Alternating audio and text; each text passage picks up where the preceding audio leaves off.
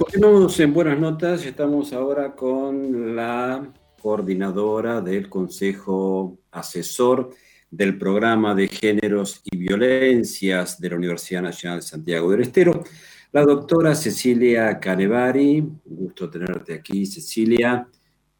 ¿Cómo estás? Muy buenos días. ¿Qué tal? Buenos días, Sergio. Buenos días, María Julia. Buen eh, día, Cecilia. ¿Cómo estás? Lo primero es decir que quiero compartir la alegría, celebrar que Radio UNCE esté otra vez al aire y que podamos, este, bueno, compartir este espacio de radio tan casi imprescindible para, para, quienes formamos parte de esta comunidad. Así que bueno, celebro que estemos otra vez. Muchas gracias. Nosotros también estamos este, celebrándolo día a día, aunque estemos así, haciéndolo algunos desde nuestras casas y otros desde el estudio, pero estamos al aire, que es lo importante. Muy bien, bueno, eh, Cecilia, quería comenzar esta entrevista con, una pregunta eh, puntual. el programa de géneros y violencias de la UNCE tiene, tiene una, trayectoria corta, hace unos añitos nomás que está creado, y me gustaría que nos comentes eh, si, vos ves un antes y un después de, de la creación el programa fue creado eh, hace dos años y medio. Este año, en junio, cumplimos tres años. Eh, fue una, iniciativa de, un grupo de, la Mariate y un grupo de estudiantes de la agrupación y desde el grupo de género del INDES, la creación de un espacio que pudiera estar... Eh, trabajando en la incorporación de la perspectiva de género, de las teorías de género de manera transversal en la universidad y viendo cómo desmontamos estas eh, instituciones que, que son necesariamente eh, patriarcales, no necesariamente son patriarcales y que hay que hacer todo un trabajo de de crítica, de revisión, de reflexión, de capacitación, de ver cómo hacemos para transformar espacios eh, jerárquicos y violentos en espacios amigables y con relaciones eh, de respeto entre quienes convivimos al interior de la universidad. Yo creo que, que el impacto del programa eh, es, se mide eh, en, varias dimensiones.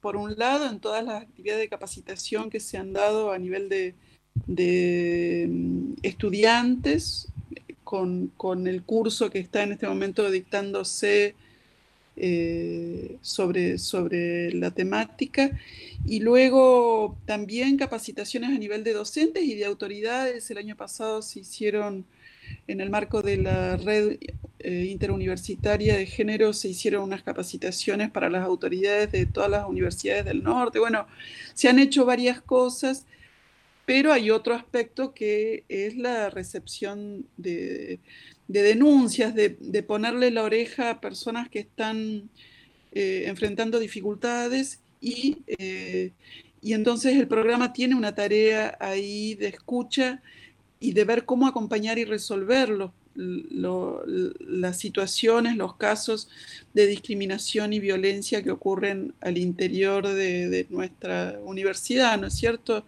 Y en este sentido, bueno, como hoy es 8 de marzo, como hoy estamos eh, conmemorando el Día Internacional de las Mujeres Trabajadoras, como hoy estamos de paro también en adhesión a esta jornada, que lo que pretende eh, es visualizar eh, las desigualdades, ¿verdad?, que, con las cuales todavía convivimos y que la violencia se nos pone así frente a la cara cada día cuando leemos los diarios o escuchamos los medios que nos anuncian otro femicidio, ¿verdad? Y eso es algo eh, tan doloroso y tan complejo que eh, es súper necesario eh, tener estos días justamente para la reflexión sobre la violencia. Y este es el aporte que el programa Géneros y Violencia hace hoy con estos podcasts que se llaman cuentos que no son cuentos,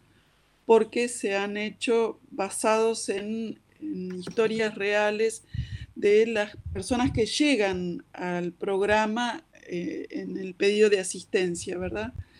Entonces, ese es el, Acabamos de pasar uno aquí en el programa. Acabamos de escuchar uno. Y hablaba Cecilia de eh, este en particular que hemos escuchado, hablaba de la existencia todavía, eh, no sé si casi diaria, pero es común de la violencia simbólica, ¿no?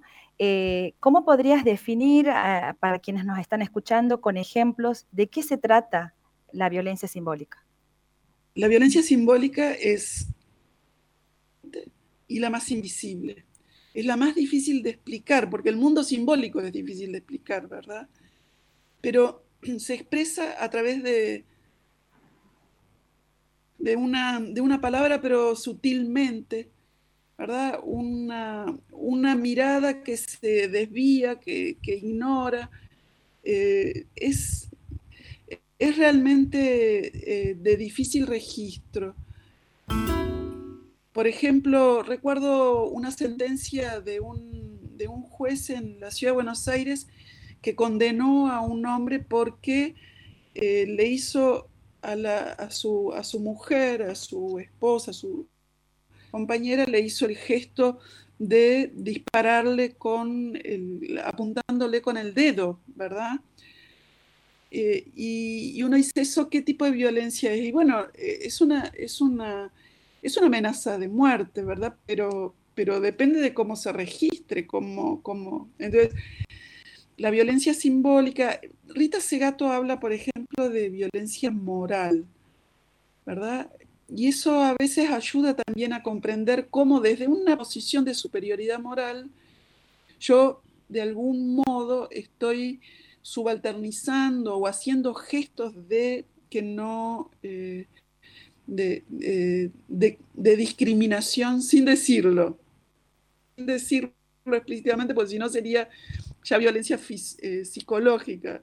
Pero hay, hay, algo muy sutil que ocurre en las relaciones humanas que tenemos que poder verlo. Y esa es la violencia simbólica que, bueno, que como, insisto, es muy compleja, es la más, la más compleja.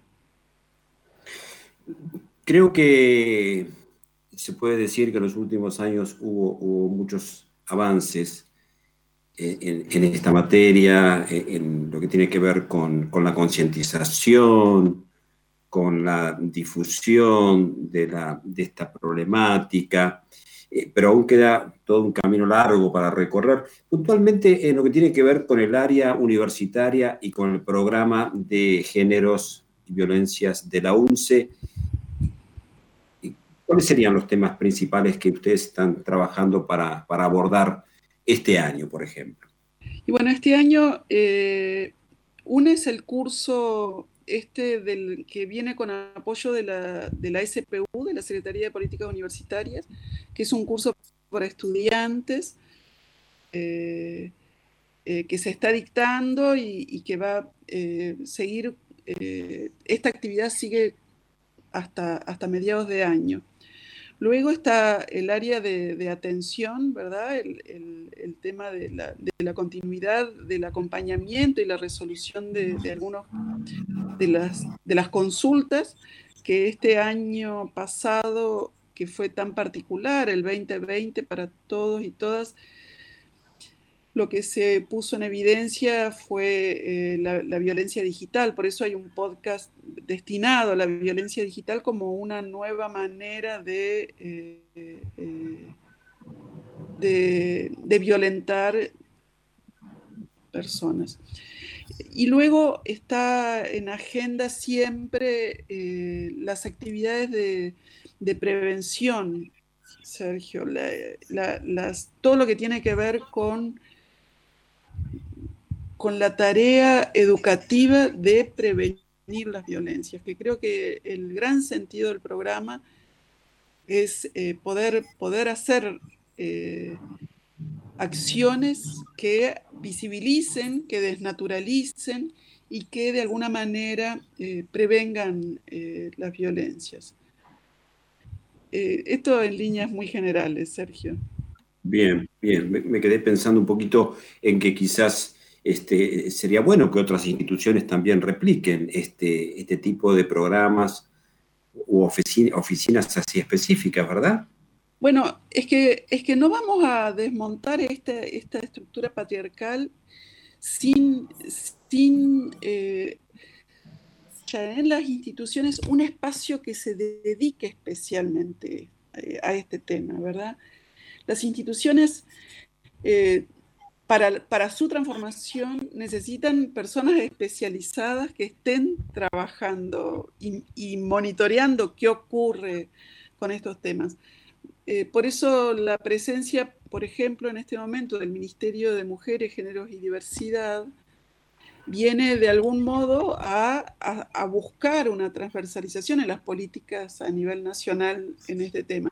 Es muy importante eh, el, el espacio institucional que esté velando por esto más allá de que la búsqueda sea una transversalización y una transformación eh, de una incorporación en todos los espacios de la institución eh, de, estos temas. Pero es necesario los dos ejes, ¿no? ¿Verdad? La, presencia del espacio institucional más la búsqueda de la transversalización. Sí. Cecilia, Em, durante el 2020 y el hecho de, no haber tenido presencialidad en, la UNCE, ¿el programa aún así ha recibido muchas denuncias de diferentes casos de violencia? Sí, yo, yo, no les puedo dar números porque, porque no los tengo aquí, pero, pero sí eh, el programa ha sido uno de los espacios dentro de nuestra institución que más activo se mantuvo porque las denuncias no cesaron y, como les decía recién, aparecieron nuevas formas de, violencia que ya no se daban adentro de un aula, pero se daban en los espacios virtuales que se crearon como aulas, ¿verdad? Entonces, siguió recibiendo denuncias, pero bueno, a su vez, como decía hace un momento, siguió haciendo las capacitaciones eh, a las autoridades, haciendo las capacitaciones eh, de la ley Micaela y en, este, en este proyecto que, nos aprobó la SPU para, eh, para hacer capacitaciones a estudiantes, ¿verdad? O sea, el programa siguió muy activo durante todo el año, la verdad, sí. Bueno, Cecilia, te agradecemos muchísimo todo este trabajo que están llevando adelante y, tu presencia aquí en nuestro programa. Bueno, debo, debo decir que yo soy parte del Consejo Asesor que las que ponen el cuerpo eh, día a día en el programa son la coordinadora Rosa Isaac eh, Virginia Palazzi en el área de, medios, eh, Cecilia Tamer como abogada y Joana Lacour, que está en la tarea administrativa, pero también se ocupa de, muchas otras. Y bueno, eh, también agradecer, calculo que ustedes lo dirán, pero agradecer a las personas que eh, han trabajado en estos podcasts, las actrices que pusieron sus voces, la compaginación. Bueno, espero que eso lo, las, las, tuvimos, las mencionamos hace un ratito cuando ah, pusimos el primer podcast. Exactamente. Sí. Bueno, bueno, eso me parece importante y, los agradecimientos. Bueno, un abrazo grande, Cecilia. Muchísimas gracias, Cecilia. Hasta la próxima. Hasta luego. Hasta luego.